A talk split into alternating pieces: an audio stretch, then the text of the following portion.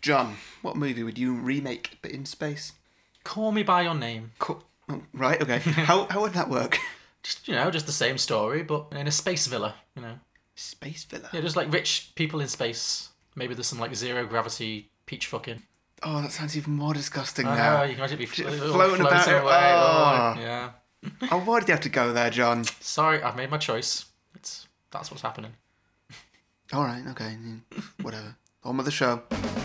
Some films are fine just the way they are. Other films sometimes take it way too far. But really, how how bad could it get? Let's go beyond beyond the box set.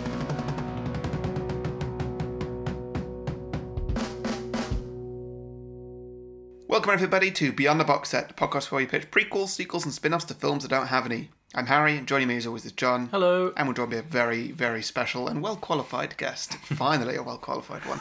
Not these amateurs we had in before. Uh, please welcome Dr. James Mason. Hello. Tell us, what are you a doctor of? I'm a doctor of Disney, apparently. And how does that work?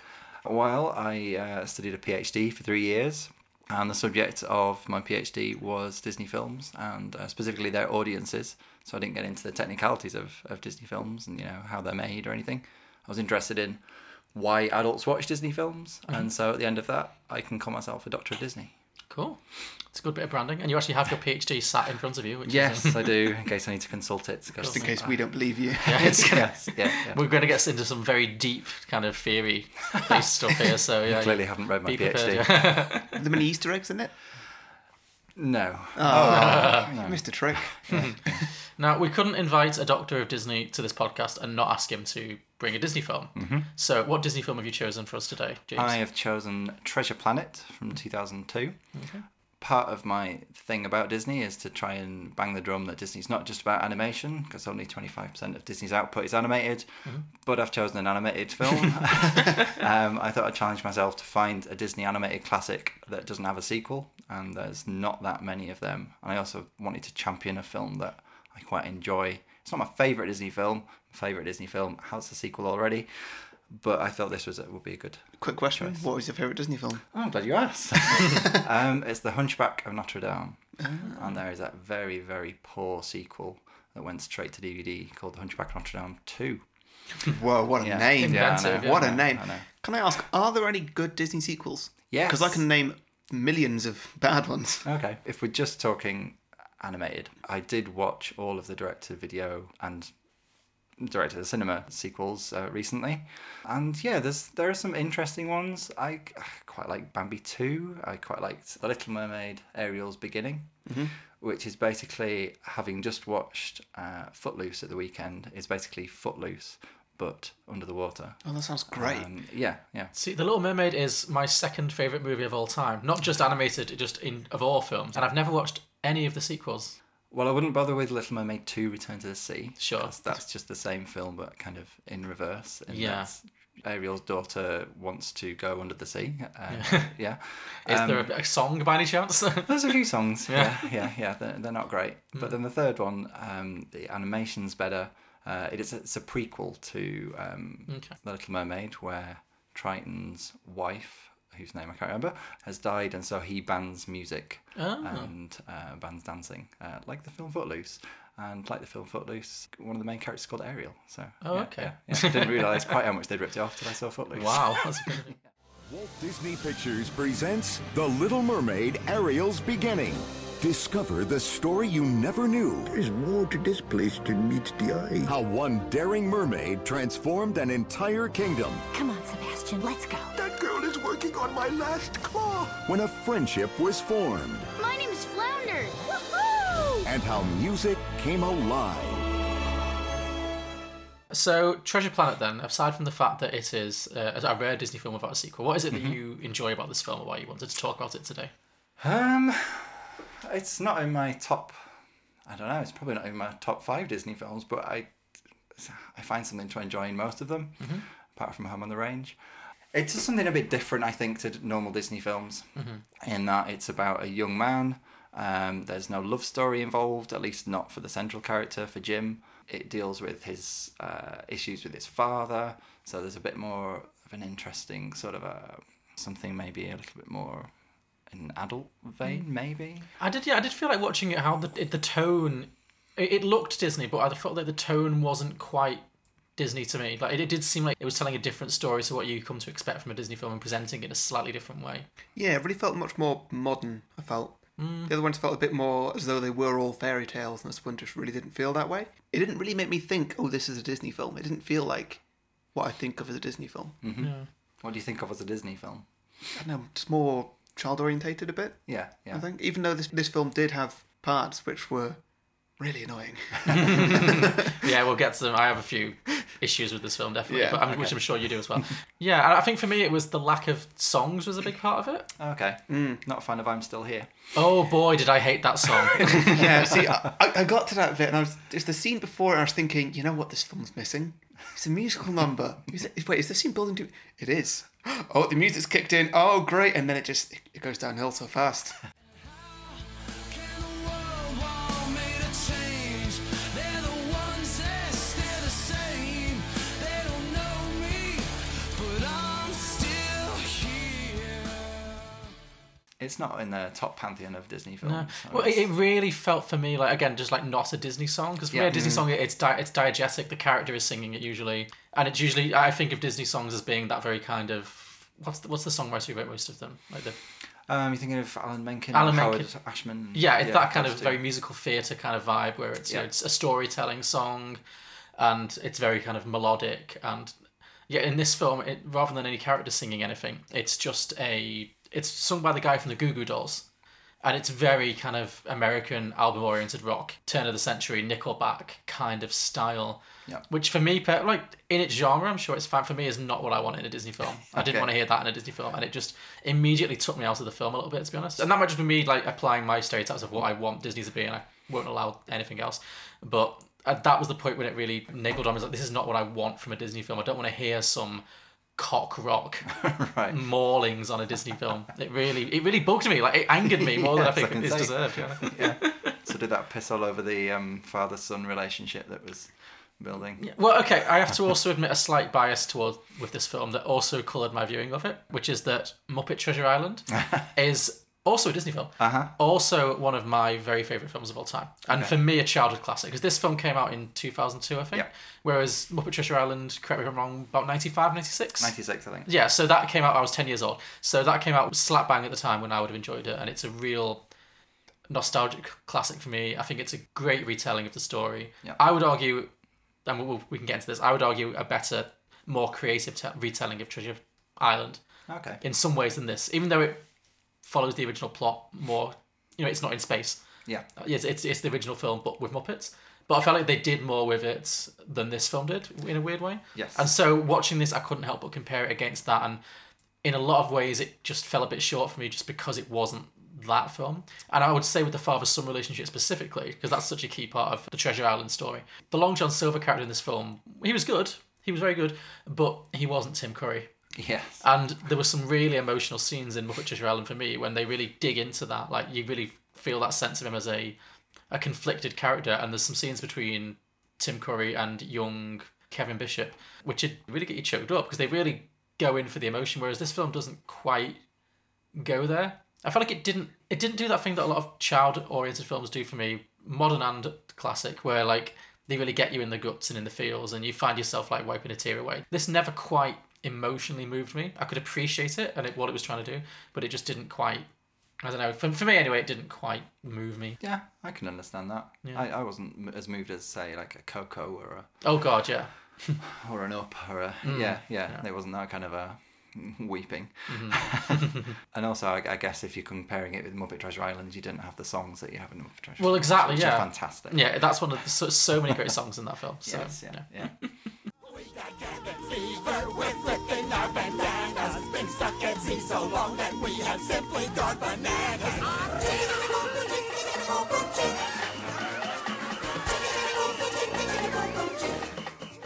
I really didn't like some of the supporting characters, particularly uh, what's his name, the Ben Gunn. no, the sort of dog guy. A morph. The- No, no, the- no, the um, the, the psychic through most of the film. He was at the B and B at the start. Oh, Doppler. Doppler. Yeah, Oh, Dr. no- Doppler. He was possibly my favourite supporting character. Mm. Really annoying. Oh, I liked him. He had the best line, which was, and I've written it down. I mean, I'm a doctor, but I'm not that kind of a doctor. I have a doctorate. It's not the same thing. You can't help people with a doctorate. You just sit there and you're useless. which spoke to me on many levels. Since I Why does not does being a doctor of Disney not come in handy? no, You get I good can't pers- podcast gigs. Yeah, I do. But I mean, do, if do. someone keels over on a train and someone's like, "Is there a doctor on the carriage?" You know. yeah, Yeah, I true. can't prescribe ten milligrams of Bambi. Doctor, you have wonderful eyes. She's lost her mind!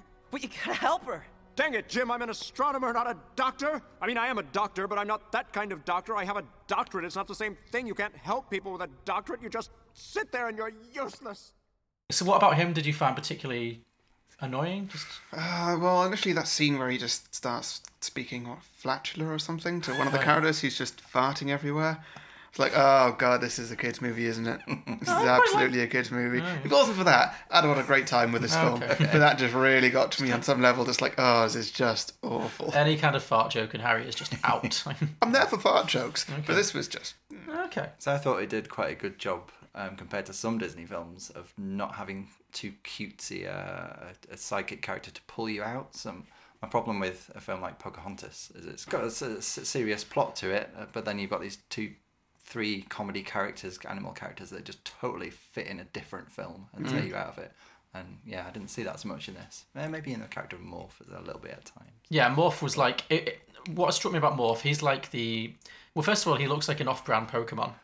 he's basically Ditto from Pokemon because he's like a little orange blob or pink blob that shapeshifts into anything. Yeah. I found him quite charming actually in places. I quite I liked the visual inventiveness that was drawn out of him being able to turn into anything. Like I really like the scene when he's when Jim is chasing him, and then they- they have like a whack-a-mole moment where he just turns into a lot of tiny little Jims. that character was the most Disney character that there was in this. Totally. And if this film had been a success, because this film was famously a huge financial failure, Yep. uh, and if this film had succeeded enough to warrant more of it, that character would have been like the the Stitch.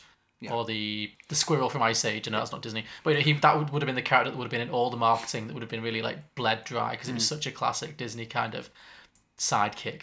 He was very genie from Aladdin in that he could just turn into anything. He had Yeah, I he was thinking served any purpose. Yeah.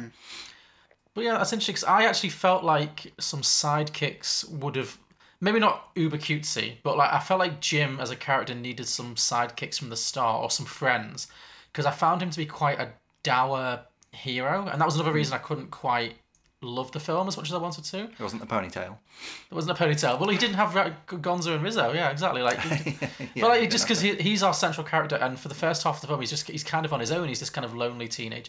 And I think from the father son perspective, I think that rings very true because he feels very isolated. And if he had like really good friends, then it might have like undermined that storyline a little bit. But yeah, it just meant that as a, as a lead, he didn't really have much to bounce off. So he's quite for me, I just yeah, the word I would use is dour. Like I just I didn't find him terribly charming in the way that I find say Ariel charming or Aladdin. Alad- well, Aladdin, perfect. Yeah, you know Ariel or Aladdin or or Simba. You know Yeah. the classic ones. They all have people to bounce off so that they're not just walking miseries. You know. Yeah. Simba has a horrible situation happen to him, but then he Timon and Pumbaa raise him up and keep the mood pretty light. And I think this film made a conscious choice to not do that, and that's a, that's a noble experiment, whether it works or not. I think that if it failed, it didn't fail for lack of trying or lack of imagination. It definitely wanted to achieve something, and whether or not that worked is up for debate. So yeah. Do you think it would have succeeded more if it was released now, and where Maybe. Disney is now? Because I feel like maybe it was just released at the wrong time. I mean, it was written by um, Ted Elliott and Terry Rossio, who went on to write a million and one uh, Pirates of the Caribbean films. So I thought you were going to say Million and One Dalmatians.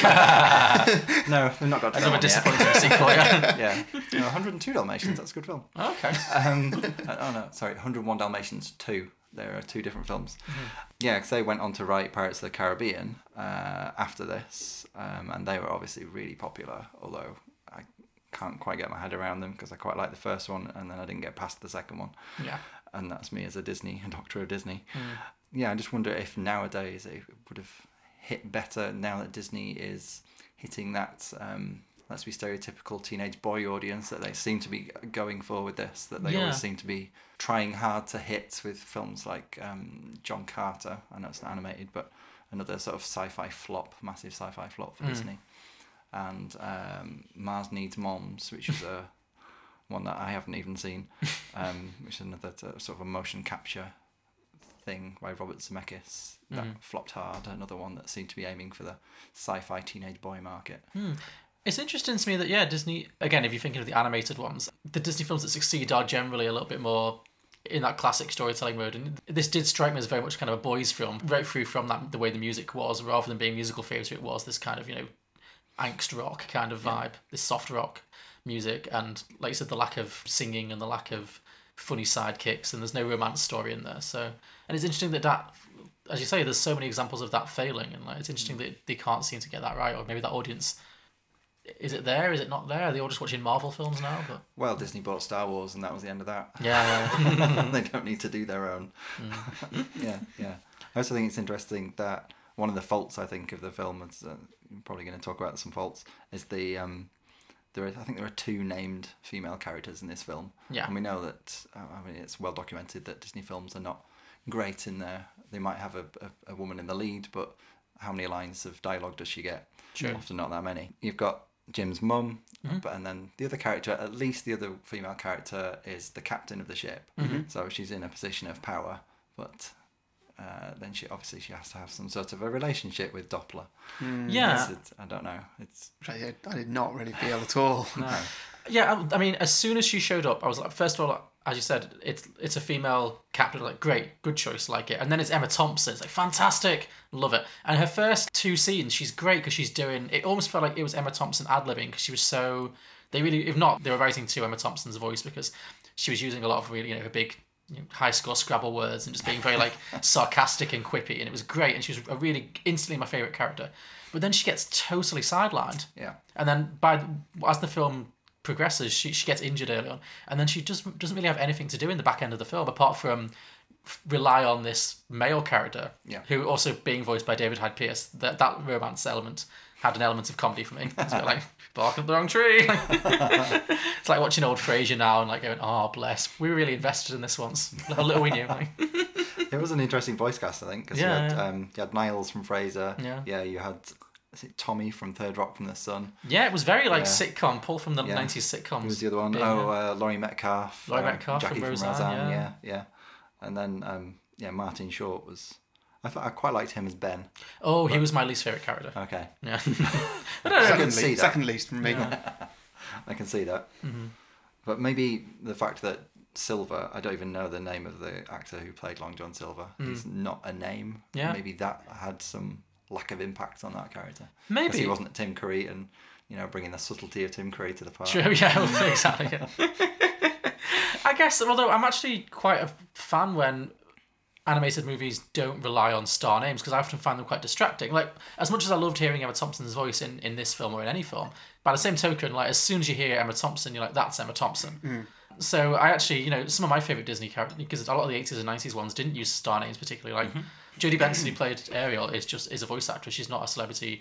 Pat Carroll, who did Ursula, one of the great voice performances of all time, but she's probably known for that. So I, yeah, I'm not outwardly biased towards celebrity names, and I thought like the the guy who did the voice of Long John Silver was fine. Yeah. I think it was just more like, yeah, Tim Curry is a high bar to jump over, like you know. Has that ever been said before? Probably not in that way of phrasing it, but yeah. no. Maybe you need to do Congo. Off with you, lad, and watch the launch. There'll be plenty work awaiting for you afterwards.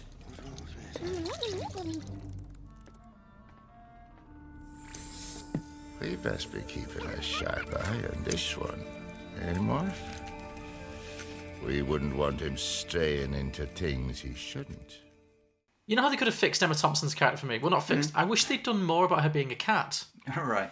Like, yeah, I, I do think that a lot of the characters who were animals or whatever they were, they really did need some more jokes just on along all of them. yeah. Especially that other guy. What was his name? I'm gonna keep forgetting. Doppler. Doppler. Yeah. Like, the, did he have any dog jokes? Uh, I don't think so. Because why not? It would be great. Yeah. Because then uh, Emma Thompson's character, the first thing that happens when she sort of swings into scene along some ropes or something, you hear a cat sh- uh, screaming meow, Yeah. which never happens again or anything. No. Not that that was a joke or anything, but like they they lent into the cat element of her character very very little bit at the start, and then dropped it. Yeah, I wanted her to be like land when she when they fall. I wanted, I wanted every time she fell from something, she'd land on all feet. Mm. You know, I wanted some nine lives jokes. I wanted a cat falling in love with a dog. I wanted that to be a Mm. joke. You know, but Mm-hmm. they never really went there with it. Like I know it's kind of low hanging fruit, but it's fun. It's fun. Yeah, I just It's wanted always- some it's nice- always fun. Mm. Yeah, I just wanted some some nice quirky little jokes about that because yeah, they just, she just didn't get enough to do. If you want cheap jokes like that, what's a DreamWorks film? Okay. Oh. you know, what I wanted modern cultural references. Oh yeah, they, they, Yeah. they date really well. Yes, exactly. I think I quite liked about Jim was that um, you know it's the the common thing that everyone in a Disney animated film is an orphan. I quite like that in this one his dad had actually just left. Mm. Yeah. I, I hadn't realised that I'd forgotten about that until I rewatched it again. That, Mm-hmm. that was a thing that happened, uh, Mm. and that felt quite a again a- quite a modern take on on Disney. Yeah. And they did do that well, and that kind of they I think they did set up the father son kind of vibe between Long John Silver and Jim very nicely, and the, the the journey that Long John Silver goes on between like his desire for money and the treasure, and yet his being conflicted about the fact that he actually does care for Jim and he can't bring himself to actually do him any harm, and the multiple times he has the opportunity to kill him and he just can't do it. I think they they did do that really well. It was very nice. thing that confused me. Did the captain and the first mate did they not realise that they were commanding a ship of pirates? very, very obvious pirates. See, again, I'll say they make that joke much more explicit in Muppet Treasure Island. Do they? Yeah. Yeah. The captain in that is played by Kermit the Frog. Um, played by Kermit the Frog, who was a real actor. Um, and he's going through this list of ridiculous parody names like um, Old Tom, Very Old Tom, Dead Tom, Ugly Bug Face Baby Eating O'Brien, Murderous Pete, you know. Spiky Joe, and just all these ridiculously villainous sounding names, and then he just, and then it cuts to him like, these are the worst people I've ever s- like set foot on. Who hide these people? And there's a joke that it's uh, Fozzie Bear hide his form hide them. So- It's the Bumble. it's funny, yeah, Mr. Bumble. It's Mr. Bimble. Yeah, it's funnier in context. Sure. Right. Well, I can't wait to watch it with you. Then. Roll call. Long John Silver. Aye, aye, sir. Short Stack Stevens. Aye. One Eyed Jack. Aye. Black Eyed Pea. Yeah. Wall Eyed Pike. Aye. Polly Lobster. Mad Monty. Aye. Sweetums. Aye. old Tom. Aye, aye. Real old Tom. Aye. Dead Tom. Aye, aye. So we haven't really talked yet about the character of Ben Gunn, who in this film is a robot. Who's just Ben B E N, which B.E.N., stands yeah. for something. Yeah, mm, I feel like he's really underused. Like as soon as he came in, he looked like he was the character that we're all supposed to fall in love with, and he's supposed to be the character on the cover of the film Mm-hmm. or something. But then he's just there for only a little bit, Yeah. and he's quirky for a bit, and then he gets his brain back or whatever, and then he's still quirky.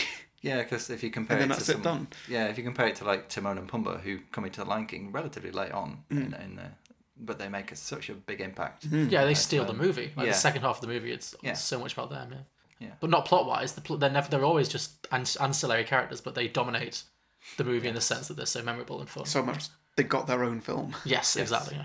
Ben serves a he's a plot point, isn't he? I was really? going to He- say, yeah, he felt like to he was purely there to get you serve- from here to here. to Yeah, he here. was to get you from A to Yeah. B.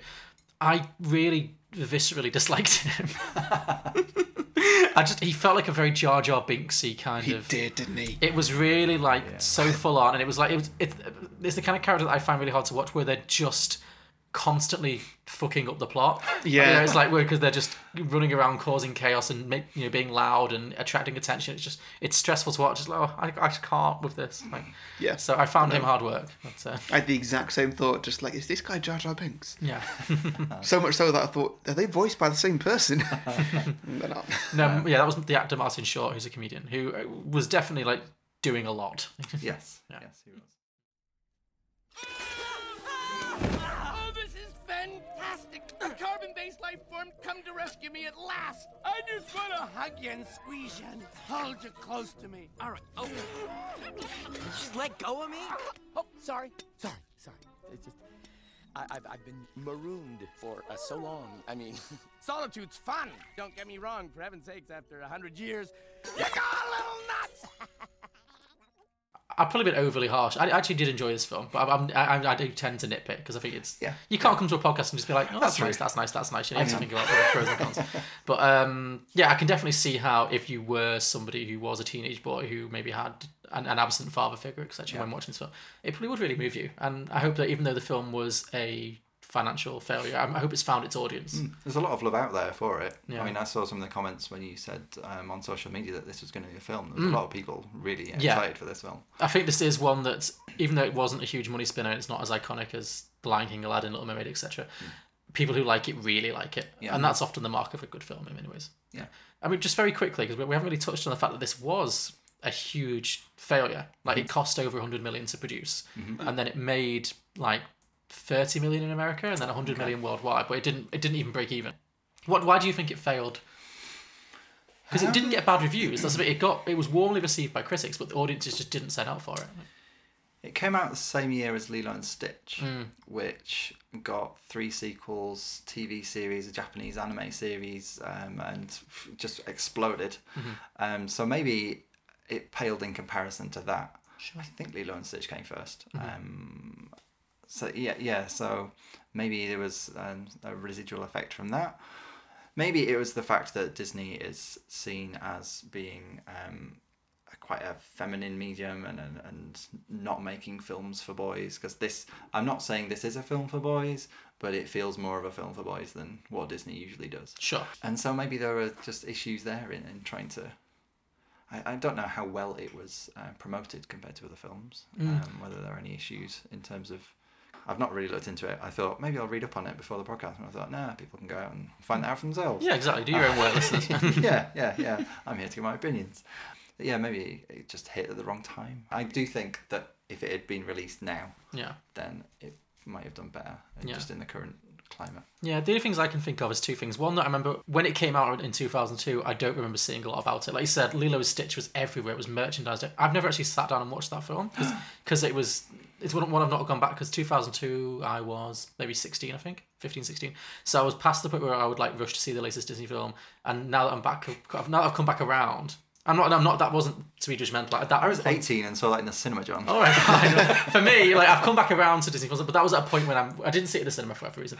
But I know I feel like I know the film anyway because that character Stitch was everywhere. Like there was so much merchandising around him, Yeah. and so maybe this film didn't have that kind of hook of that kind of mer- easily merchandisable character that I guess would have been Ditto.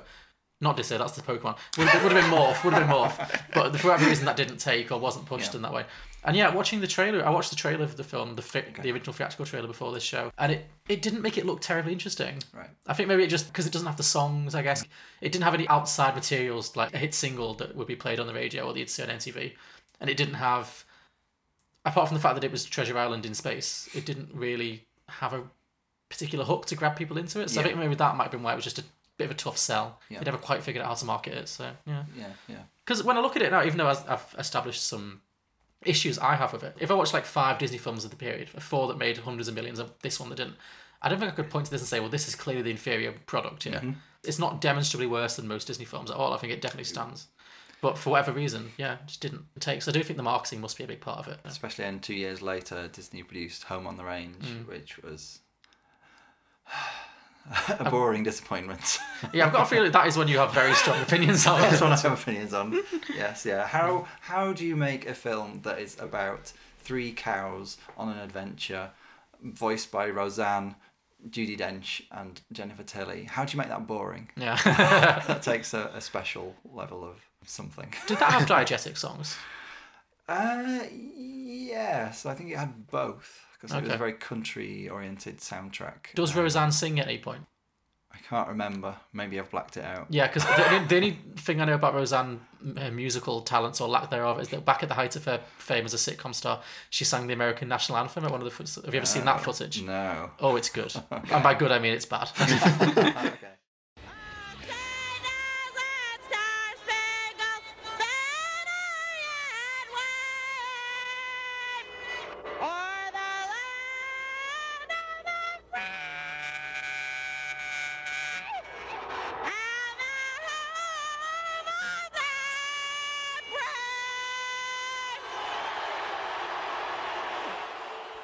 and, and that is a perfect m- moment to see into drinking games.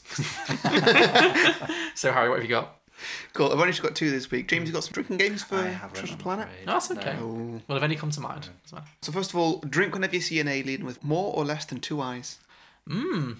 Yeah, I did like the alien design. Like I did like They the were creature great, design. weren't they? Yeah, there were some really good ones. I like. I loved the one that was like, it was looked like it was one person, then it was two because the head was its own thing and the legs. Easily, easily the best one. Totally, Yeah. that was. But yeah, it really reminded me of Futurama. Yes. I thought because Mm. the aliens were just so creative. I agree. Yeah, it definitely had a Futurama vibe. Mm. In fact, one of the slugs really looked like one of the characters. Yeah, in it did. Futurama.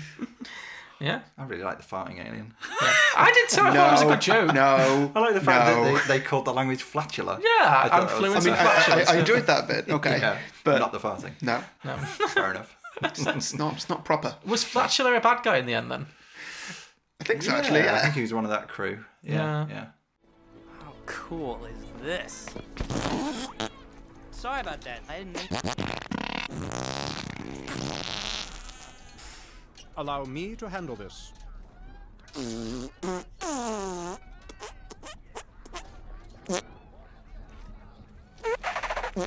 I'm fluent in flatula, Jim. Took two years of it in high school.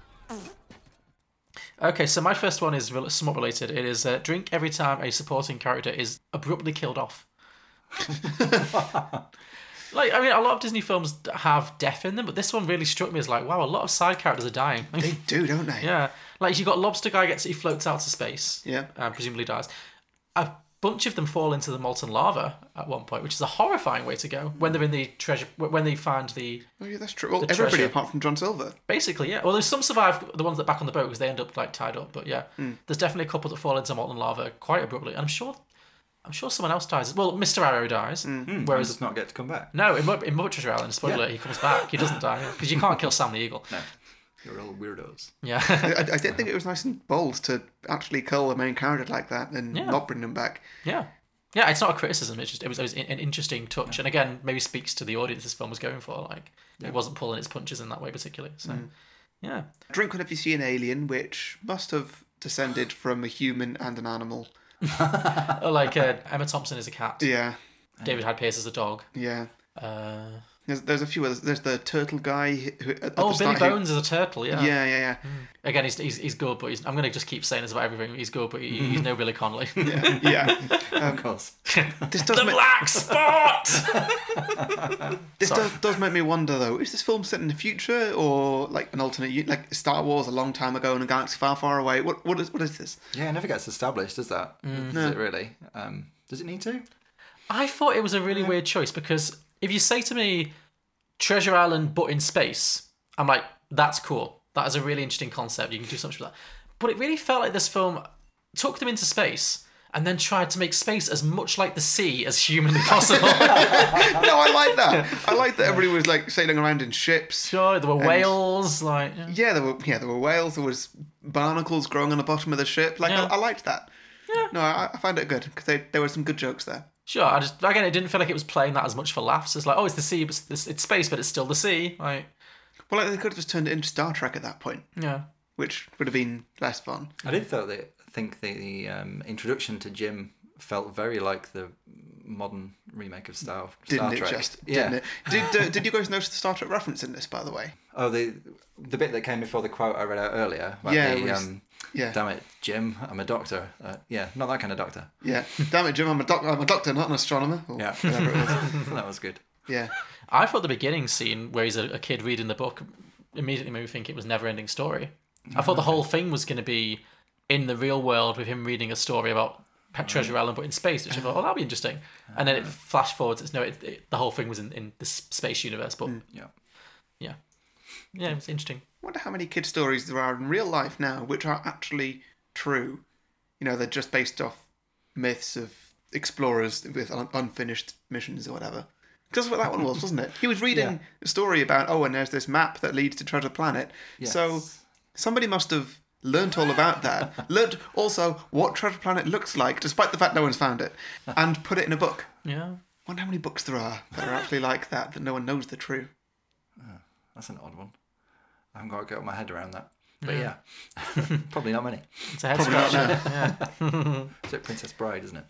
Uh, but um, reading the book. Yeah. Yeah, Um, yeah, I yeah. There's a lot of films that do that, employ that. Yeah. think um, if you looked closely, there was a, a, a doll of Stitch on his um, on the shelf in his bedroom. Oh, I was yeah. thinking, Classic if you wanted Disney a bit of Easter egg, a- yeah. An Ah, Easter egg. That's a good Yeah, one. Yeah.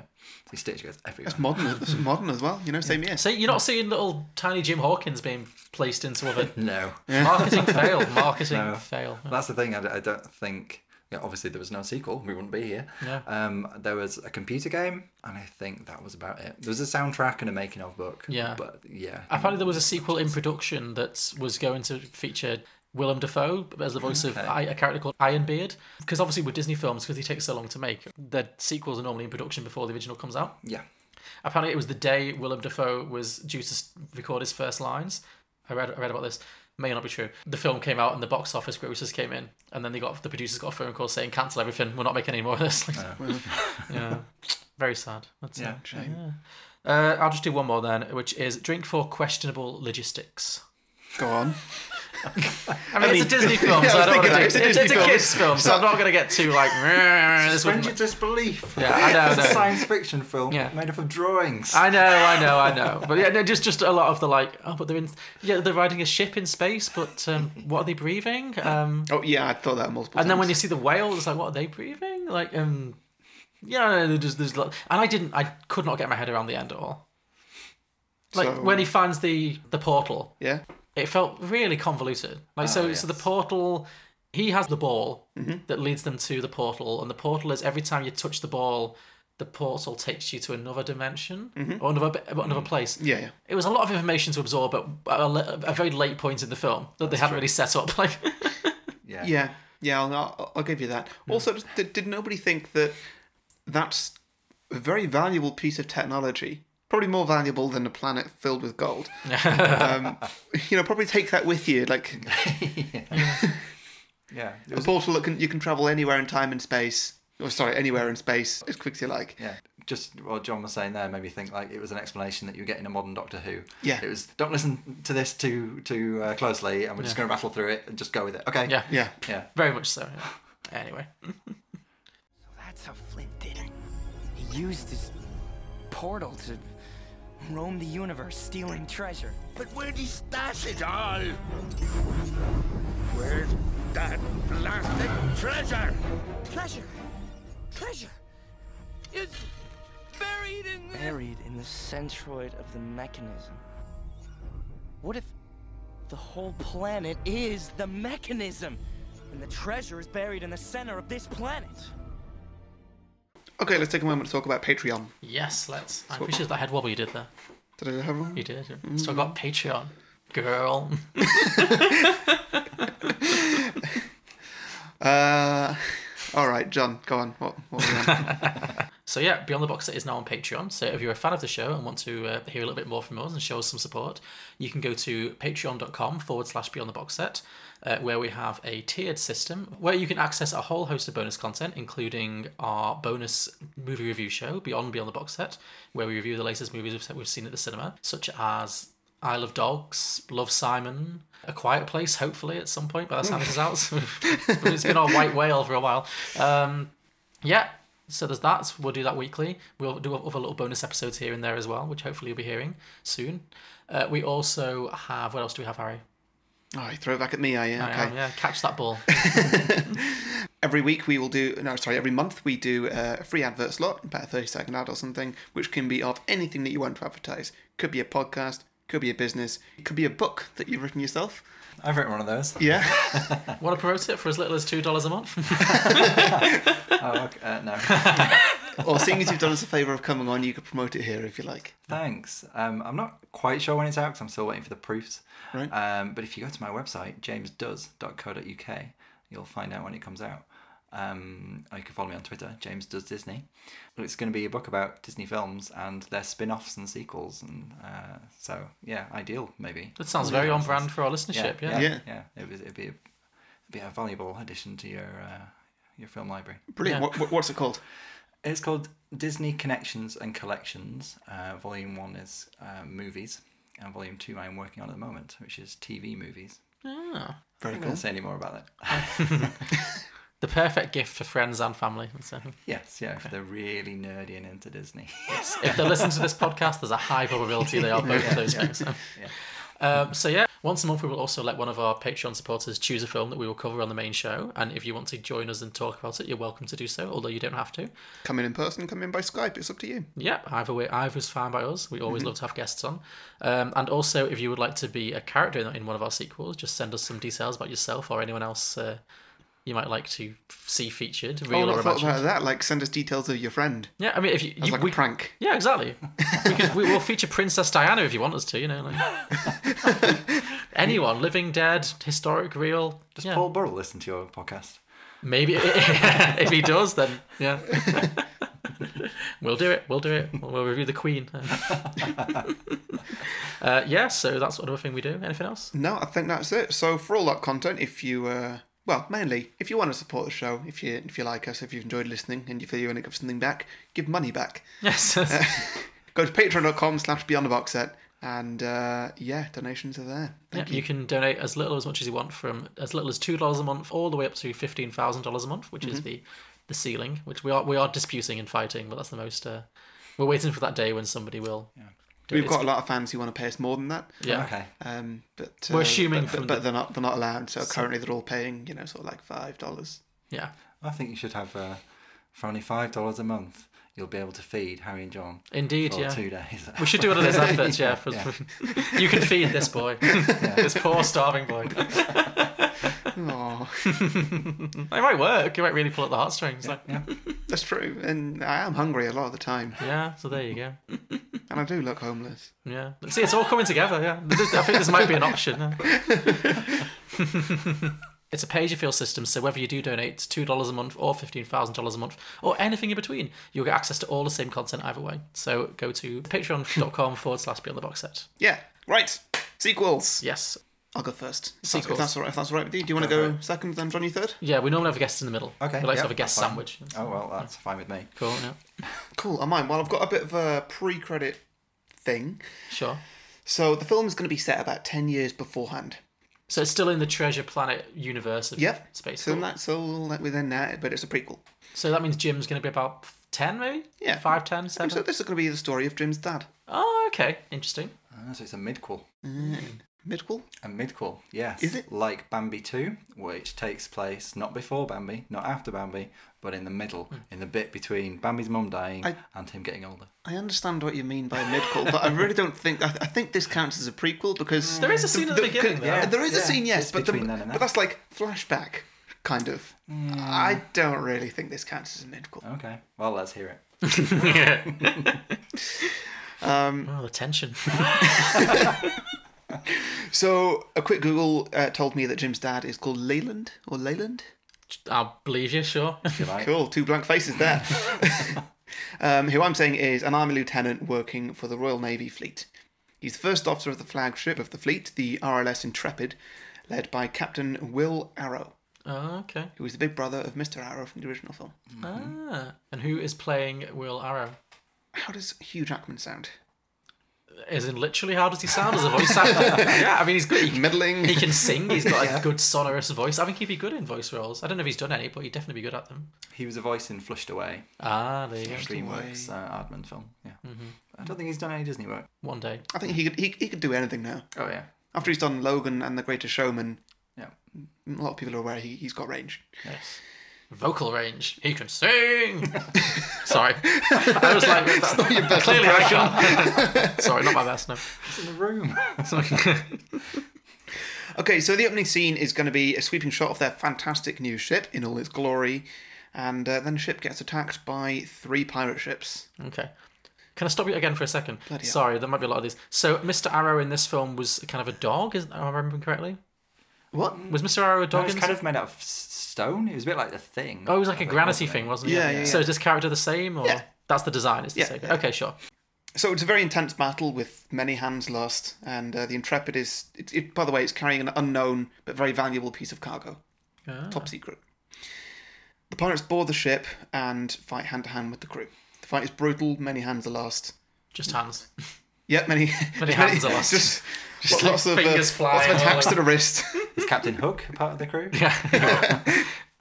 Uh, okay, many people are lost. if that makes it clearer for you. Sure, yeah.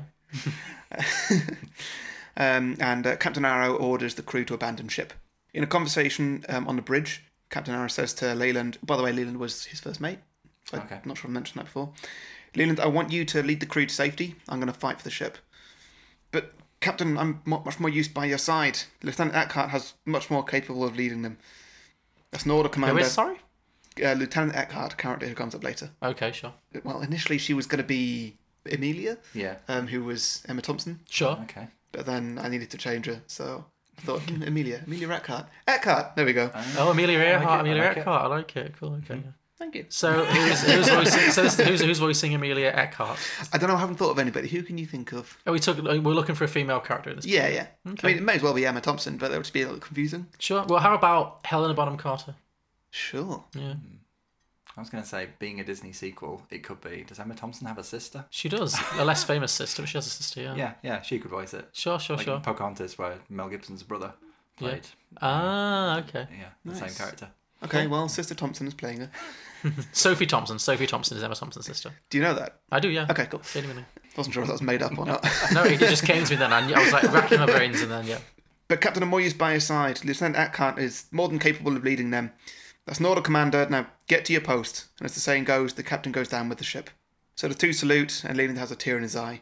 Two of them draw their swords and exit the bridge to fight their way to the lifeboats and to the cargo tr- hold. Leland gets there without a problem and organises the crew onto the boats and off the ship within minutes. He maps out a journey to the nearest star base and they set off. Lieutenant Atkant, oh, I did cast her. Sorry. uh, um, Emma Watson? Oh, okay. Emma Thompson, Emma Watson. Okay. yeah. I mean, I didn't actually make that thing when I was, when I was thinking of it. Emma Watson was just who I thought of. Okay, she's more bankable than Sophie Thompson. So Yeah, she- sure. yeah. This must be going to the cinemas and not straight to DVD. Yeah. So she looks to Leyland and asks, what, what did the captain go down fighting for?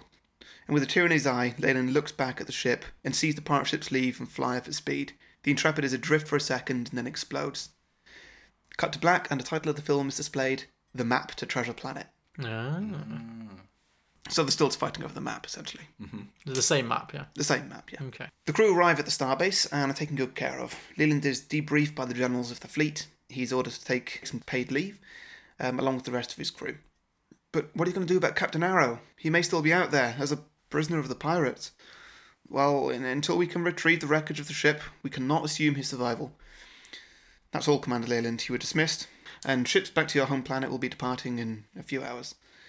So Leland walks out, and the next scene of hi- is of him arriving home and meeting his wife and his son, Jim. Who So little Jim, yeah. Okay. and uh, well, this is the same scene from a part of the flashback where he walks in and Jim's just on the floor playing with a boat Uh, okay. or something, and he just Did ruffles you his say head he and was walks playing past. Leland? Yeah, uh, no, um, yeah, Hugh Jackman. Who, oh, sorry, yes, Hugh Jackman, sorry. Yeah. No, Hugh Jackman wouldn't abandon his son. No, he's too nice. Yeah. No, hang on. There might be a reason why. Yeah, So he now has a very extreme case of PTSD, sure. and uh, well, it bothers him for years. We're going to pass over that quite quickly Sure. Skim over because it. it's not very fun and not much plot happens. He's just difficult. So a few years later, a letter comes through the post addressed to him from the Navy. Uh, the letter says that they've managed to retrieve the wreckage of the, of the Intrepid and have found no signs of the captain being on board at the time of the explosion. They've made the assumption the captain has been taken by the pirates and are inviting Leyland to help his recovery. Lind is being offered his own ship and promoted to the rank of captain if he accepts. The next morning, with only a quick word to his wife, he sets off for his mission without turning back. So that's the scene of abandonment. Pretty much, yeah. Okay, right.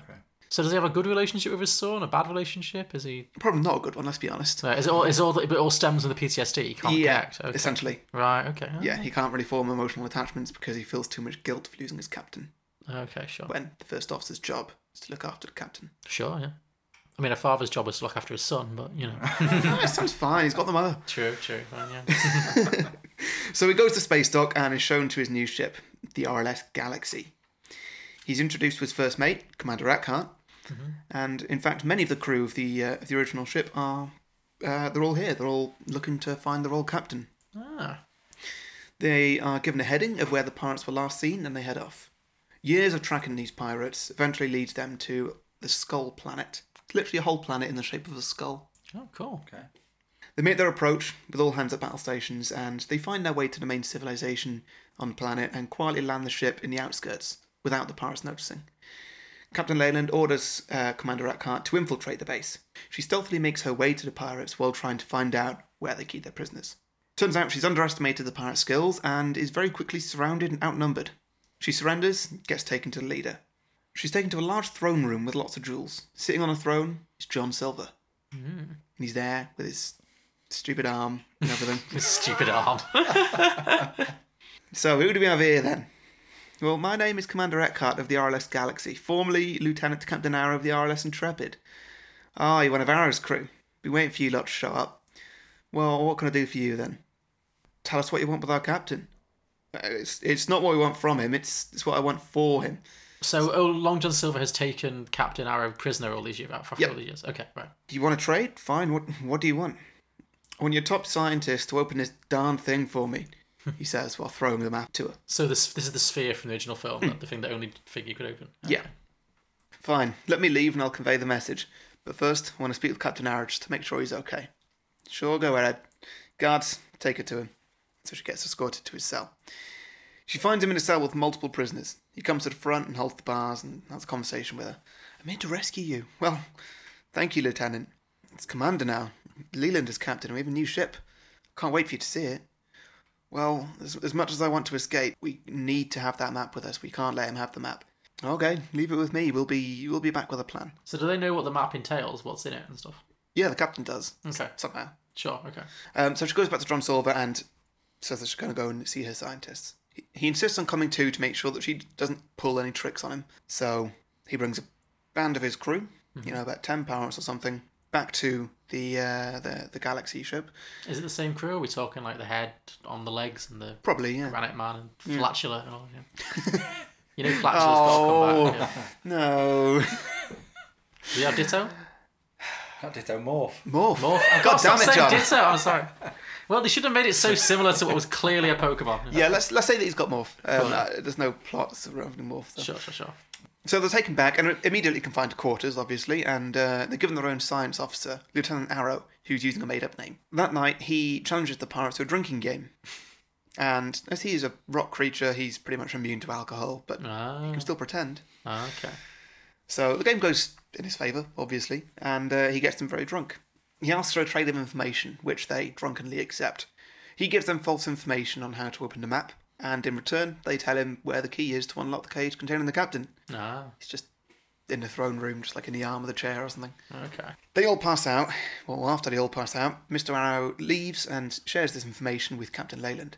That night, Leyland, Arrow, and Eckhart, they all mount a rescue mission for their long lost captain.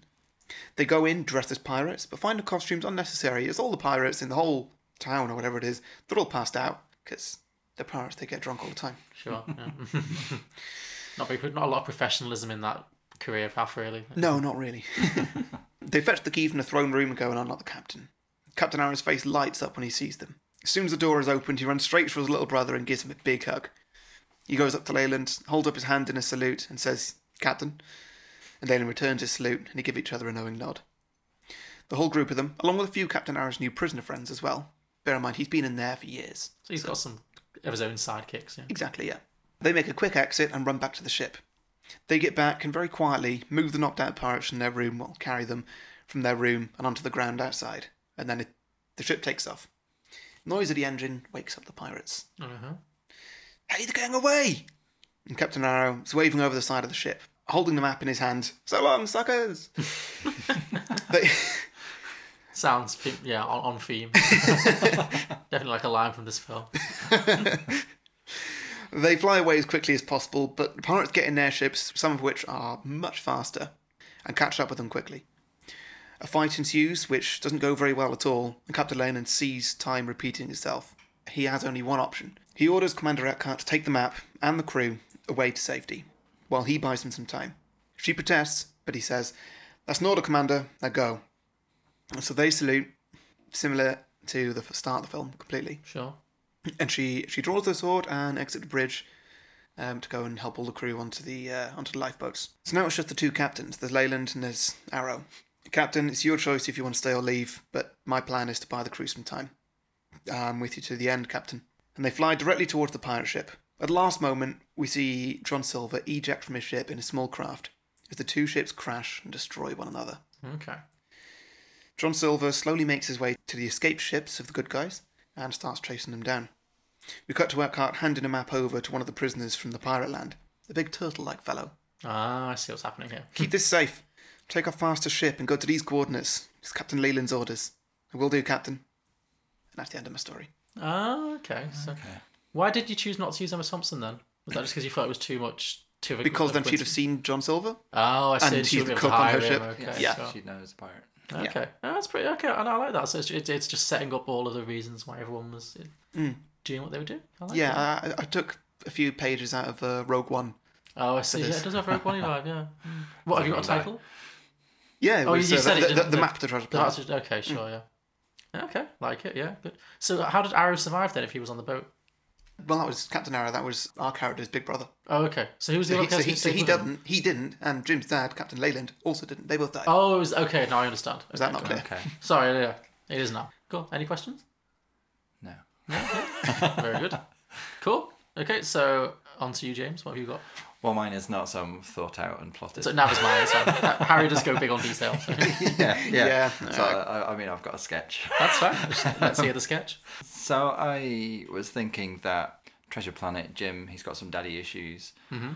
Also, at the moment, I've been watching American Crime Story. Sure. Uh, assassination of Jenny Versace and uh, Andrew Cunanan, who's played by Darren Chris, Mhm. who's got some real daddy issues, Oh. who just worked out and has turned sort of serial killer. Right. Okay. Um, Spoilers. yeah, sorry. um, he kills Jennifer Sarchi, you know. So yeah, I've been thinking this is um, one of the few Disney film, well, not one of the few, uh, a- a Disney film where there's no love interest for the main Yeah. Mm-hmm. character. So why don't we make him gay? Like Okay. people have been wanting Elsa to be gay in uh, Frozen and Captain You mean she America. isn't? She could be. She could be could anything be. you want. That's one Yeah, of the good exactly. things about Frozen. Yeah. Um, yeah, I went to a whole conference on Frozen once that was called the Symphrosium Ah. um, and learned a hell of a lot about Frozen that I, I didn't need to know.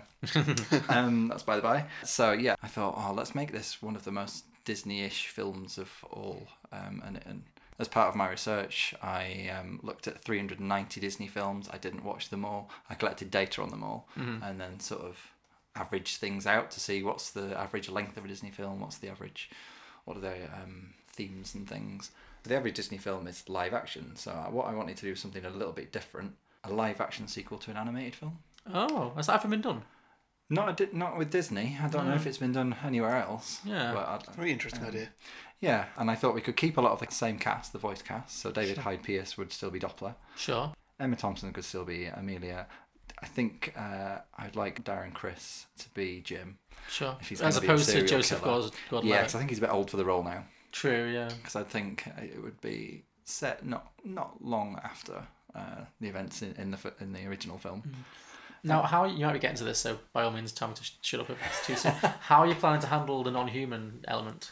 Mm. Well, CGI I is think pretty good these days, isn't it? Yeah, CGI. But then Emma Thompson, if you've seen her in Nanny McPhee, she's no stranger to a bit of uh, Prosthetic. prosthetics. So Yeah. I think that'll be fine. I think David Hyde Pierce would probably be fine with that. I would love But- to see David Hyde Pierce dressed as a dog. Who wouldn't? Immediately on board.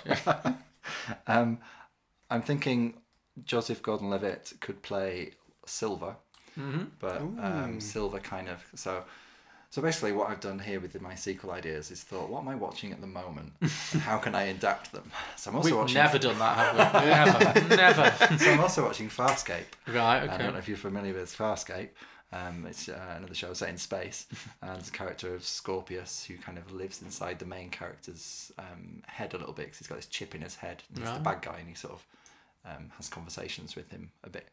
Uh, y- yeah, as if he's going mad. And so that could be the Silver character, voiced by um, or played by Joseph Gordon-Levitt, can be Sure. this sort of little voice in in Jim's ear telling him to kill. Um, and Martin Short will be fine as Ben. And Laurie Metcalf could be Sarah Hawkins. 'Cause that- That's very That easy. fit- yeah. that fits very yeah. well. Yeah. I mean, I was thinking that it could be also, you've got all these massive sitcom characters. Let's make it a serial killer comedy. Okay. Disney hasn't done that yet. No, no, I can't believe they've not got around to that I yet. know. I know. And the average Disney film is G rated or uh, Universal or PG. So let's make this Disney's first 15 or 18 rated film. Wow, okay. Because Uh, their companies um, that they've owned, like Miramax and uh, Hollywood Studios, have put out 15 18s, but the highest rating that a Disney film's ever got so far is a 12A Okay. uh, in the UK or a PG 13 in the US. So uh, I- I was also thinking, you've got your Marvel Cinematic Universe at the moment. So how about Jim's murder spree um, happens through the Disney animated universe? Oh. Uh, in a bit, bit sort of Wreck It Ralph two or Wreck-It, uh, Styly, where you're going to get all the princesses together in, in, in one film. Yeah, I think that could be an interesting thing, and uh, a bit like Stitch as we were talking about earlier, 'cause the the ad, the trailers for Lilo and Stitch featured Stitch in Beauty and the Beast or a scene from Aladdin. Mhm. Um, so I think that would be interesting to see how they how how we could do that in live action. All the other films, um, but I was thinking, you know how in um, American Horror Story, Penelope Cruz Mhm. is just. I mean, you American Crime Story, sorry. uh, sorry, American Crime Story. Yeah, you can't tell a word she's saying. John, John. Um, she could pretty much play all of the other characters, and I'd love to see her tackling as many accents as, as she can. Uh, and she she she cope with prosthetics Yeah. too. And then I thought Ricky Martin, who's pretty useless and not underused in uh, American Crime Story, could be Morph. Yeah. Uh, oh yeah. Don't know how we dep- depict him. Maybe he could just hang around in the back, uh, background of the scenes. Um, yeah. So that's as much of a sketch as I have. Is a, is a an, an LGBT themed serial killer comedy.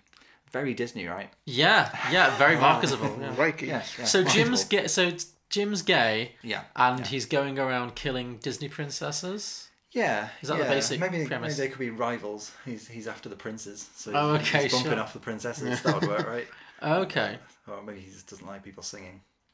yeah, it could, well, it could. That actually, that, that could be a good angle. It could be like this kind of whole reaction against what Disney stands for, because this film was trying to be something a little bit different, obviously. Or you could go really meta and like he's just really he's really bitter about the box office grosses. Like, yes. oh, that'd be good. He teams up with John Carter to uh, yeah, yeah, to to, uh, to attack the critics. Maybe you could come out and yeah, yeah. What like us? yeah, yeah, yeah. yeah.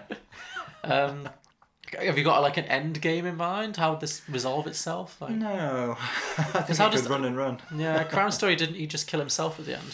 I don't know. I haven't got that Oh, yet. Sorry, I was thinking. Sorry, spoiler. alert, I, I, I have vague memories of the I real think he story. does. I that's all. think he does. Yeah. Um, yeah, maybe he could, because that'd be very Disney-esque, wouldn't it, for the lead character to Hmm. kill himself? Oh yeah. That hasn't happened yet. Well, that, that, that's that's my Well, that's uh, picture. horrifying. Um, yes, thanks. But- Oh, Interesting. you'll find it even more horrifying. I think the theme tune will be "I'm Still Here."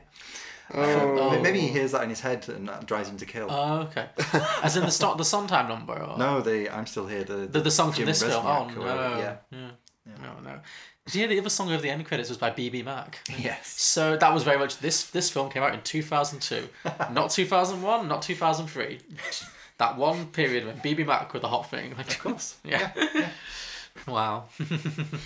cool. Okay. Uh, any questions, Harry?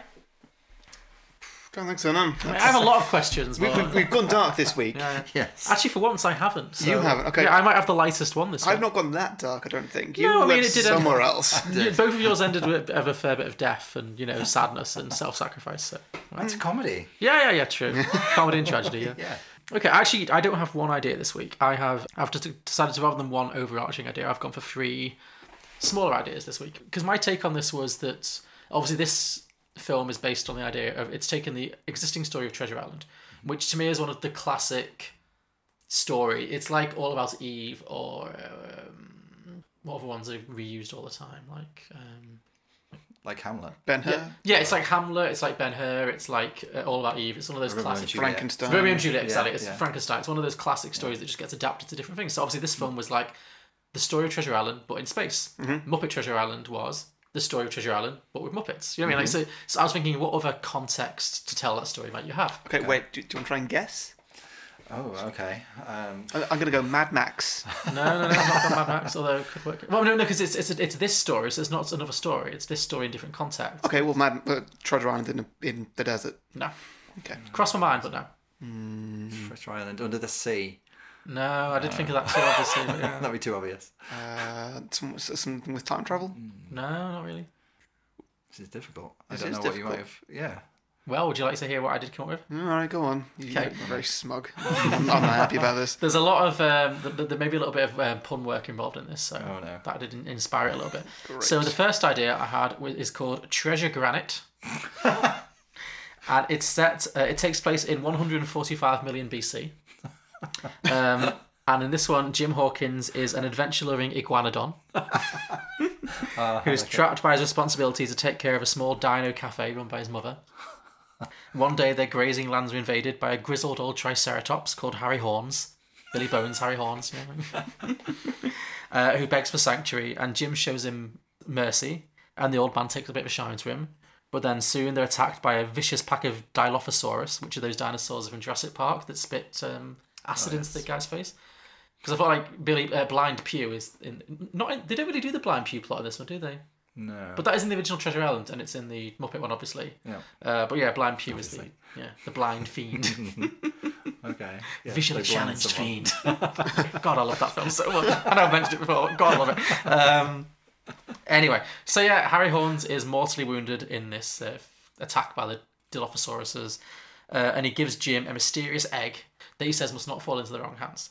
And uh, he urgently warns Jim to keep an eye out for the one clawed raptor uh, before dying dramatically. And then Jim notices that on the egg is actually etched a map, and he follows the map to treasure. That's as far as this one went. Like, Treasure Rock. treasure quest, treasure rock. Yeah, exactly. Treasure Cave? I'm not sure. Yeah, some something mythical. There's some. What would a dinosaur consider treasure? Mm, Uh, trees? An anti meteor device. Yes. Yeah. Maybe yeah. Yeah, like some kind of bunker. Maybe the meteor that wipes out the dinosaurs is like visible in the skyline. It's like a you know. Oh, yeah, yeah. So yeah, I don't know. That's as far as I got with that. Just the same story, but with Tre- dinosaurs. treasure Bunker. Treasure bunker. Yeah. To make sure it's not too similar to the Disney film Dinosaur. Yeah. yeah, or indeed the Disney f- affi- affiliated TV show Dinosaurs. Like, Yeah. yeah. Uh, so that was Treasure Granite. And would that be animated? Uh, I think so. Yeah. Uh, my next one is not animated; it's live action, and this is in, this is called Treasure Highland. Uh, not about Scotland. Uh, it's this, this Highlander? no no Treasure High Land.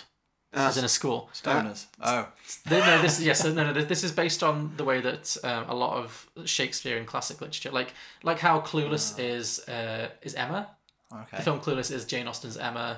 Ten Things I Hate About You is The Taming of the Shrew. Um, Baz Luhrmann's Romeo and Juliet. You know that class. It's very common to take classic literature and take put, turn it into a high school movie. Yeah. So this is kind of inspired by that. So it's the, sa- it's the same story again, but set in a US high school with kind of a Mean Girls kind of vibe.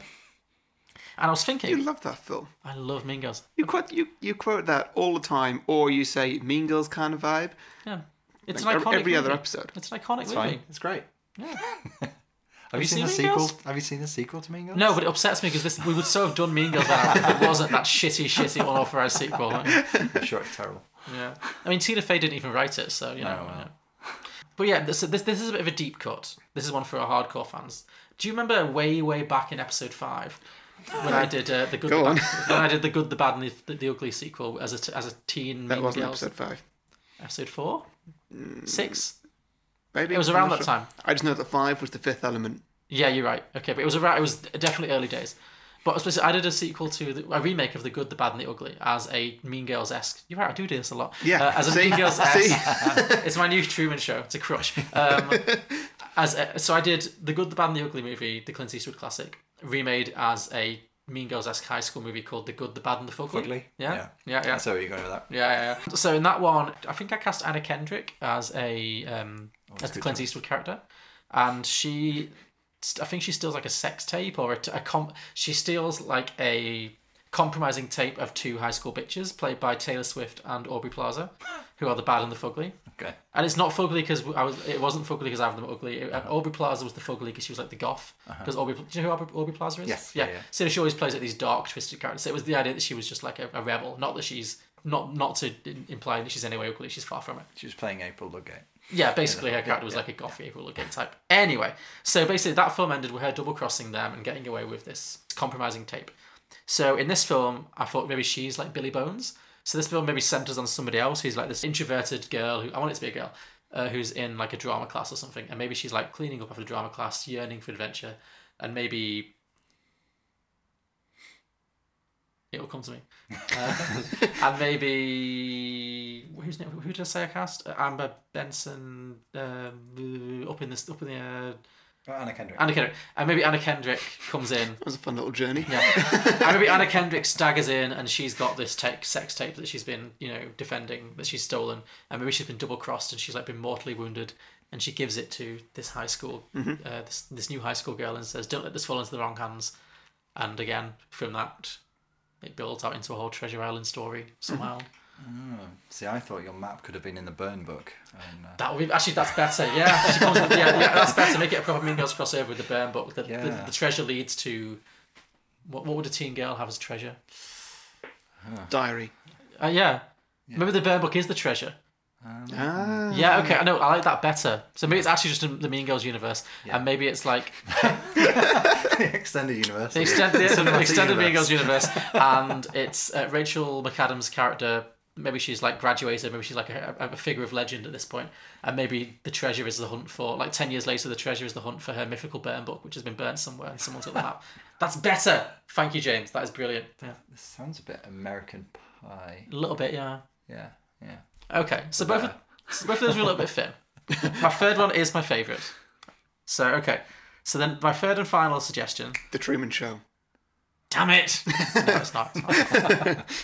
Never happening again. Now it's it's, it's, been, it's been beaten to the ground. It's been it's been it's been killed stone dead. So, James, if you weren't aware, John has a habit of just giving up on his ideas and just being like, the whole thing was the Truman Show all along, as, though, as though that's a twist that's not been done before. He once did it two weeks in a row. And you never let me forget it. Okay. So my final suggestion, which is my personal favourite, is uh, Treasure Eye Friends, and it's the it's a stand it's a very standard Treasure Island remake. You know, set Uh-huh. in the whenever the original was set, 16th century. But with the ca- the Friends cast? with the cast of Friends. So I thought we could talk about who. So basically, Right, Jim okay, Hawkins yeah. Ah. is going to be played by the actor who played Ben. Ross and Rachel's son. All right, yep, yep. So Uh, now, how are we going to cast the Cole rest of Sprouse. the characters? Yeah. Okay, well, we got the mother. Yeah. I'm going Phoebe. Well, I was thinking Jennifer Aniston, maybe, or maybe maybe they're two, maybe they're two. Actually, yes, Jen Framston, because I feel like uh, Lisa Kudrow can just be much funner in other yeah, yeah, places. I've got other thoughts. with this could- Or the mother could just be um, S- Carol and Susan. Could be a double role.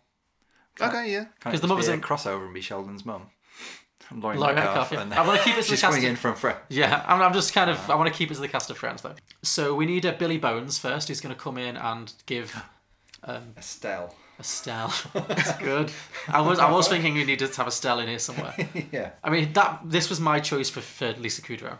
Okay. I thought she'd be a great Billy Bones. Mm-hmm. She could really like ham that up. like. Yeah, Which one's Billy Bones again? He was the one who came in and gave. Well, in this film he's hardly in it. Uh, he Okay, gives. yeah. He gives yeah, the, the turtle guy. the goes to turtle. Yeah. map. he's much. He's a much bigger character in Muppet Treasure Island and Megan Treasure Island. Sorry. yeah. Uh, but yeah, I was I was thinking in terms of the Muppet one. I could really imagine Lisa Kudrow doing that, like the black spot. yeah, yeah. But then, do you want to waste Lisa Kudrow in that? She doesn't need to die straight away, though. Yeah. Yeah, that's well, true. it's open. for He's doing discussion. another remake of Treasure Island, uh, Treasure Island, not another remake of Treasure Planet. Mm. Yes. So he goes off. So okay, so he gets the map from maybe Estelle, maybe from Lisa Kudrow. We'll just we'll we'll finalize later. and he he has to have the the dog char- the David Hyde Pierce character who is in uh, in the original one and in Muppet Mm-hmm. is uh what's he called um Foz, what's the one Fozzie. called? Fozzie Bear who does he play Uh, Fozziewig. yeah Mr. Mr. Fozziewig Fozziewig? yeah or Yeah. something like that yeah, Uh, so that character anyway anyway just the, the rich benefactor who funds the whole Mm-hmm. thing essentially so who's in, who's going to play that character do you think the David Hyde Pierce Avatar Hmm. He's in it for quite a long time. Yeah, he, he's got to be a Let's- main Let's, friend. ju- let's just go Ross now. I think. You want to go with Ross? Okay. Uh, yeah, that would fit. He's a very David Hyde Pierce sort of. a Yeah. Also, he's flapping really annoying. about. Yeah. see, yeah, see, hey, you don't like Doppler. see, I went with Joey. Um, What? No, absolutely no. I was thinking if not Ross, then Chandler, because Chandler could do good fart jokes. Well, I, I to be honest, I gave, I made it Ross just, I, I gave it, I made it Joey just because I have reasons for casting the other two male characters elsewhere. Ah, right, okay. But it's all a discussion. So, he, so then we We- get. we'll come back to this, Yeah. yeah. So then obviously he hires the crew of uh, criminals and pirates and stuff, Mm. and they got on the boat, and then they meet the captain, who's going to be played by, Monica. yeah, same, clearly Monica. There's no argument. Yeah, yeah. Which is and that led me to thinking, well, if the captain is Monica Geller slash um, Courtney Cox, Mm. then Mr. Arrow has to be Chandler. Yeah, sure. Okay. Yeah. Okay. You know, the two of them were as a couple, kind of, you know, Yeah. but but her in control and him very much like the first mate. You know what? Maybe Arrow's better as as, as, as Ross. Or, would that then turn into weirdness? And that, just think because the character have to he- have a relation. he's just very dry. Yeah. Like it- it, there's not really much room for jokes there, which Mm. Joey and Chandler are all about, and Ross is just just Ross. Okay. Well, I cast David Schwimmer Ross as Long John Silver, only because He's had three divorces. He's had three divorces, yeah. But also because obviously Long John Silver always has a, a little animal sidekick. Mhm. So obviously in this it's Morph, and in Muppets it's uh, the Lobster. So obviously no brainer, Marcel. Marcel. Marcel, the monkey. okay, okay. Yeah. Yeah. So then obviously they, they they set out on their voyage. You know everything ensues. You know there's the betrayals. There's long that Mr. Arrow, poor old Chandler gets thrown overboard. Um, there's a mutiny. The pirates take over. So the captain, uh, Monica, and little Ben, Jim Hawkins, and who's the first? Oh, and Mr. Fozziwig, um, Joey. They they have to abandon ship and take refuge on a mysterious island, where they run into Ben Gunn, who I have cast Mm. as Janice. Oh, totally. Because you can totally imagine, couldn't you? Like they go Yeah. ru- running through the forest, and it's like, oh, my my god!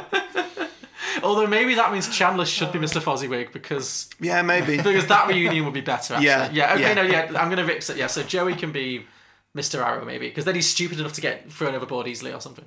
I don't know, but in, in just in service of Chandler and Jan. sure, sure. Okay, well we, we need to make give Joey some jokes. Yeah, we'll have to at some point. Have you cast Rachel yet? No, because she was going to be Mrs. Hawkins, but then I was thinking actually Carol and Susan will make more sense, or will be funnier. Yeah. So I don't know. Are there any major characters left? Have I used them all? That's what I'm thinking. No. we've not. Um, Mike, Paul Rudd. No, we're not even cast Rachel yet. So. Oh right, yeah. But I mean, I was thinking. Oh, major characters from Treasure Island left. Yeah, yeah. This is the problem. I found it hard to like match everything up correctly. Mm-hmm. Uh, so then, obviously, they find the treasure, and um, then there's all of that stuff goes down, and yeah, there's not really any other characters. But I was thinking like the main, the, the evil pirate crew, should all be Friends side characters. Oh, yeah. So like the one, so Long John Silver's henchmen should definitely be should definitely include Gunter, Mm-hmm. Fun Bobby, uh, Jack and Judy, the chick and the duck. Oh, Chick in the Dark. Maybe we should have a scene where there's like, in one of the battle scenes where there's just loads of pirates, Mm. it's just everybody who any friend has ever dated. Oh yeah, totally. Yeah. yeah That's a so lot Paul, of people right get there. Paul Rudd Yeah. in there. Yeah. Get um, oh, Paul Rudd gets demoted to just that. Jen- just same, just- just- same, just- same as everyone else. Yeah, just on the same level as like Tag. he was a yeah. regular character for three seasons. Yeah. You could have the chicken and the duck in place of the parrot. Oh, that could work. Yes, Yeah. and then it would be Joey as Long John Silver, maybe, or Maybe. It needs to be a. The... so we've got the trick on one side, the duck on the other, like the devil and the angel. that could work. Yeah. I think what we're getting at is there's a lot of casting options here, but Rachel's hard. To, Rachel's hard to crowbar in. so- Yeah. Yeah. Maybe Rachel can be in flashback as um Flint. as Flint. Yeah. Maybe mm, Jennifer Aniston should be Arrow then, because she's like Monica's you know constant companion. Yeah. Mm, yeah. Yeah. The trouble with Treasure Island is there's not enough roles. There's not enough roles to make this- Or, yeah, or roles for women. Yeah. Well, there's a lot of gen- gender neutral casting in my version, and Yeah, in, to yeah, be fair, in it's other better. versions, yeah. Yeah, yeah. yeah. Like the, the, there's been a female Ben Gunn, like Miss Piggy was, was Benjamina Gunn, and Yes. Yeah. Yeah. so yeah. And that's about that's as far as it goes. I just thought it'd be really fun to have it as a friends knockoff. Wow. yeah. Crikey. Any questions or? So that'll be live action. It will be live action, yeah. I think that'd just be in itself. It might just be an episode of Friends, really. Yeah. So you're not changing the setting, or is the setting going to be between, you know, uh, instead of the Benbow Inn, it'll be Central Perk? Yes, That's yes, where it yes. starts. But I, w- I would like it to be set in like y- ye olde Central Perk. you know. I want it to be like six. I want them all to be in like period costume. I mean, Right. that's gonna make it funnier. So yeah, Yeah, and film it in sepia tones. yeah. But they should definitely all be drinking coffee all the time. Yeah. Brilliant. Well, does that uh, that wrap it up? I think that concludes. Yeah. So shall we get to some listener submissions? Oh yeah. You always forget those. Uh, cool. Doing that the best bit. I know. Yeah. So yeah, I put out the call to our listeners, and this is some of the ideas that they had. Jacob Ben had a wild idea. He said, "I know a lot of sequels like to go bigger, but what, what if you did the opposite? I'm thinking instead of space pirates, the sequel could have old timey pirates. They'd have normal ships, not spaceships, and they couldn't be trying to find a treasure planet though. So maybe they'd be looking for s- looking for something harder to find in the normal ocean, like some kind of treasure island. and then Mike Visser said, "Yeah, but with Muppets and Tim Curry." like on board, great. Who said that? Sorry. Mike Visser. Are you sure? Yeah, It it wasn't wasn't, you. me. It wasn't me. No. It's my, my alter ego, my nom de plume. yeah. Mhm. Uh, Francisco Fiello says the real treasure is the planet they found along the way. The planet they found inside, I think. Aw, that's very Disney. Yeah, exactly. Get lost. Uh, Blokebusters at Blokebusters said uh, Jim is now an admiral in the academy. He receives it. So this is a direct sequel, I guess. Uh, He receives a message from Ben saying that he's mem- remembered a message from Flint, Captain Flint. He hi- he hid his old ship, which was in lost since his disappearance.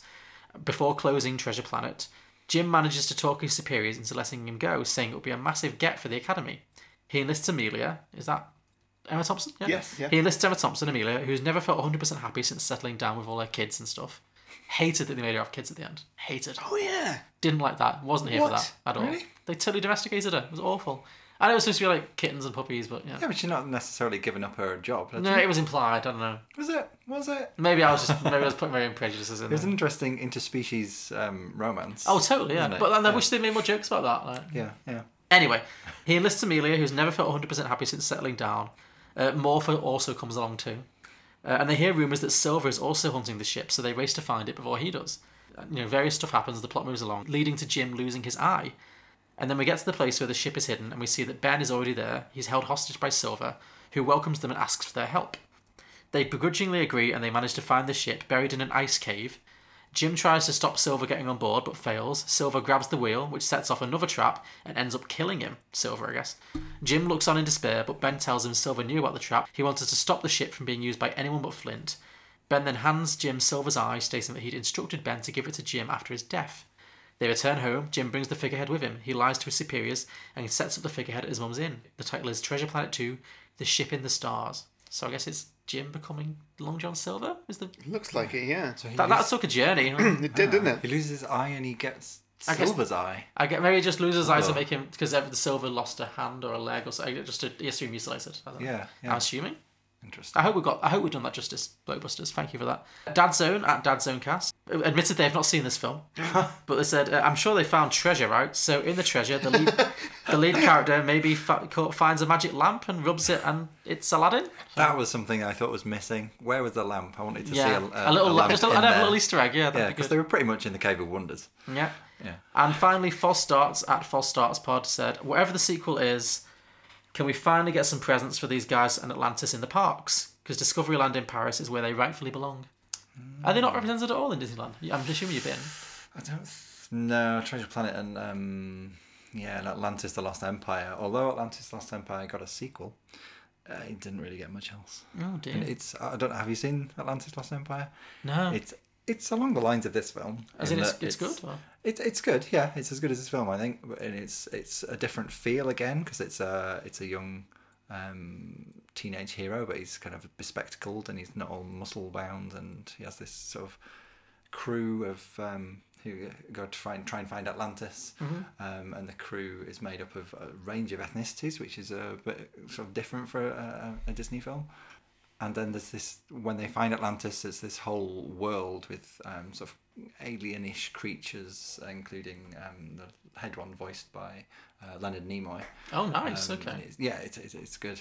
Yeah, it's a shame we can't do it on here because it's got a sequel, which Oh, it did do well enough to get a sequel then. yeah, straight to DVD sequel, which was sort of made up of three episodes for a purported TV, TV show. series that Oh, didn't okay. happen. So, Right, uh, okay. yeah, yeah. Okay. But like Treasure Planet, it didn't really have any impact in the parks. No, or- yeah. yeah. Just try and brush him under the carpet a little bit. It's a shame. Yeah, yeah. Okay, but yeah, so that was an impassioned plea for more representation of that. Uh, cool. Okay, so I guess that's Treasure Planet. So thanks, James, for joining us. That was Hmm. uh, Thank you very much for having me. It's been anytime. great to have It's you. been in. great to I've have you been here. looking forward to it for a long time. Thank you. Indeed. Uh, is there anything you'd like to plug while you're up here?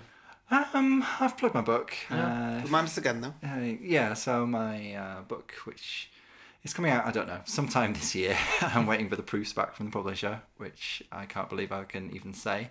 If you go to my website, jamesdoes.co.uk, or follow me on Twitter, James Does Disney. My book is called uh, Disney Connections and Collections. I think it's that way around. It's a while since I've seen it. Uh, Disney Connections and Collections movies, and then there's a second volume coming out once I've written it. yeah, yeah. So um, it'll be available, I think, only on Amazon. But yeah, please buy it. Well, we will we'll Thank you. definitely we'll tweet out when that book comes out. Definitely. Thank you. Yeah, cool. Cool, great. If you have any sequel ideas for Treasure Planet or any movies we've done in the past, please let us know. We are Beyond the Box Set. You can find us at beyondtheboxset.com. Our podcast is available on all good podcasting platforms, including iTunes, Stitcher, Acast, Spotify, Google Play, and many more. Uh, just search Beyond the Box Set or go to our website where we have all the links. Uh, if you enjoy the show, please subscribe, and if you would like to leave us a review, that really helps us to find new listeners.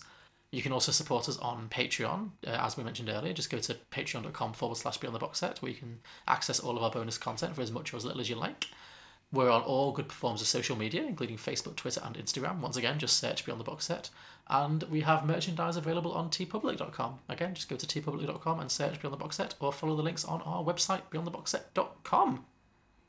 And breathe. And breathe. so, next week. Okay. It's my turn to do a Mhm. film, I believe. Mhm. So, we recently reviewed Isle of Dogs on Patreon, Mhm. and we had the conversation that neither of us have actually seen that many Wes Anderson films. Uh, okay. So I thought maybe the time is right to do our first Wes Anderson film on the podcast. Mhm. So I've decided that next week we are going to do The Royal Tenenbaums. Okay, I've, I've not heard of it. Well, there you go. Hopefully, we'll be. Is it good? I enjoyed it. It's been a while since I've seen it. I Okay. need to refresh on it, but yeah, I think we haven't really done much Wes Anderson, so No. and he's one of those directors I think we should cover at some point. So Mm, yeah. let's start with The Royal Tenenbaums. Yeah, I've really enjoyed Grand one, Budapest. one, one of the films he's, he, he did. Well, of the two you've seen, one you enjoyed, one you kind of meh. Yeah. I mean, I enjoyed it enough that I'm like, oh god, Wes Anderson's amazing. I love everything he does. And then I didn't quite love Isle of Dogs. Which was the one you really loved? Grand Budapest Hotel. Ah, yes, that, I think that's his best. Mm. Are you a fan of Wes Anderson generally? Yeah, he's all right. Yeah. yeah, yeah. I think he's an acquired taste, but I really Very. enjoyed the Grand Bu- Budapest. Yeah. Yeah. Cool. Well, uh, so yeah, we'll join join us next week for the Royal Tenenbaums, and that's it. So thank you, James. Thank you. Thank you, Harry. Thank- It's always weird when I do that. Isn't it? Don't it's, like only when, it. it's only when there's guests. You just I- caught me off guard completely. I Just like, oh, you're welcome. Cool. So join us next week for the Royal Tenenbaums. Thanks a lot, guys. Great, thank Bye. you. Bye.